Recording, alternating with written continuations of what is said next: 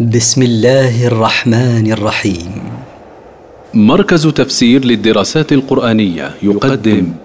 المختصر في تفسير القرآن الكريم صوتيا. برعاية أوقاف نوره الملاحي. سورة الإخلاص. مكية. من مقاصد السورة تفرد الله بالألوهية والكمال وتنزهه عن الولد والوالد والنظير. التفسير. قل هو الله أحد. قل أيها الرسول هو الله المنفرد بالألوهية لا إله غيره. الله الصمد. هو السيد الذي انتهى إليه السؤدد في صفات الكمال والجمال الذي تصمد إليه الخلائق. لم يلد ولم يولد. الذي لم يلد أحدا ولم يلده أحد. فلا ولد له سبحانه ولا والد.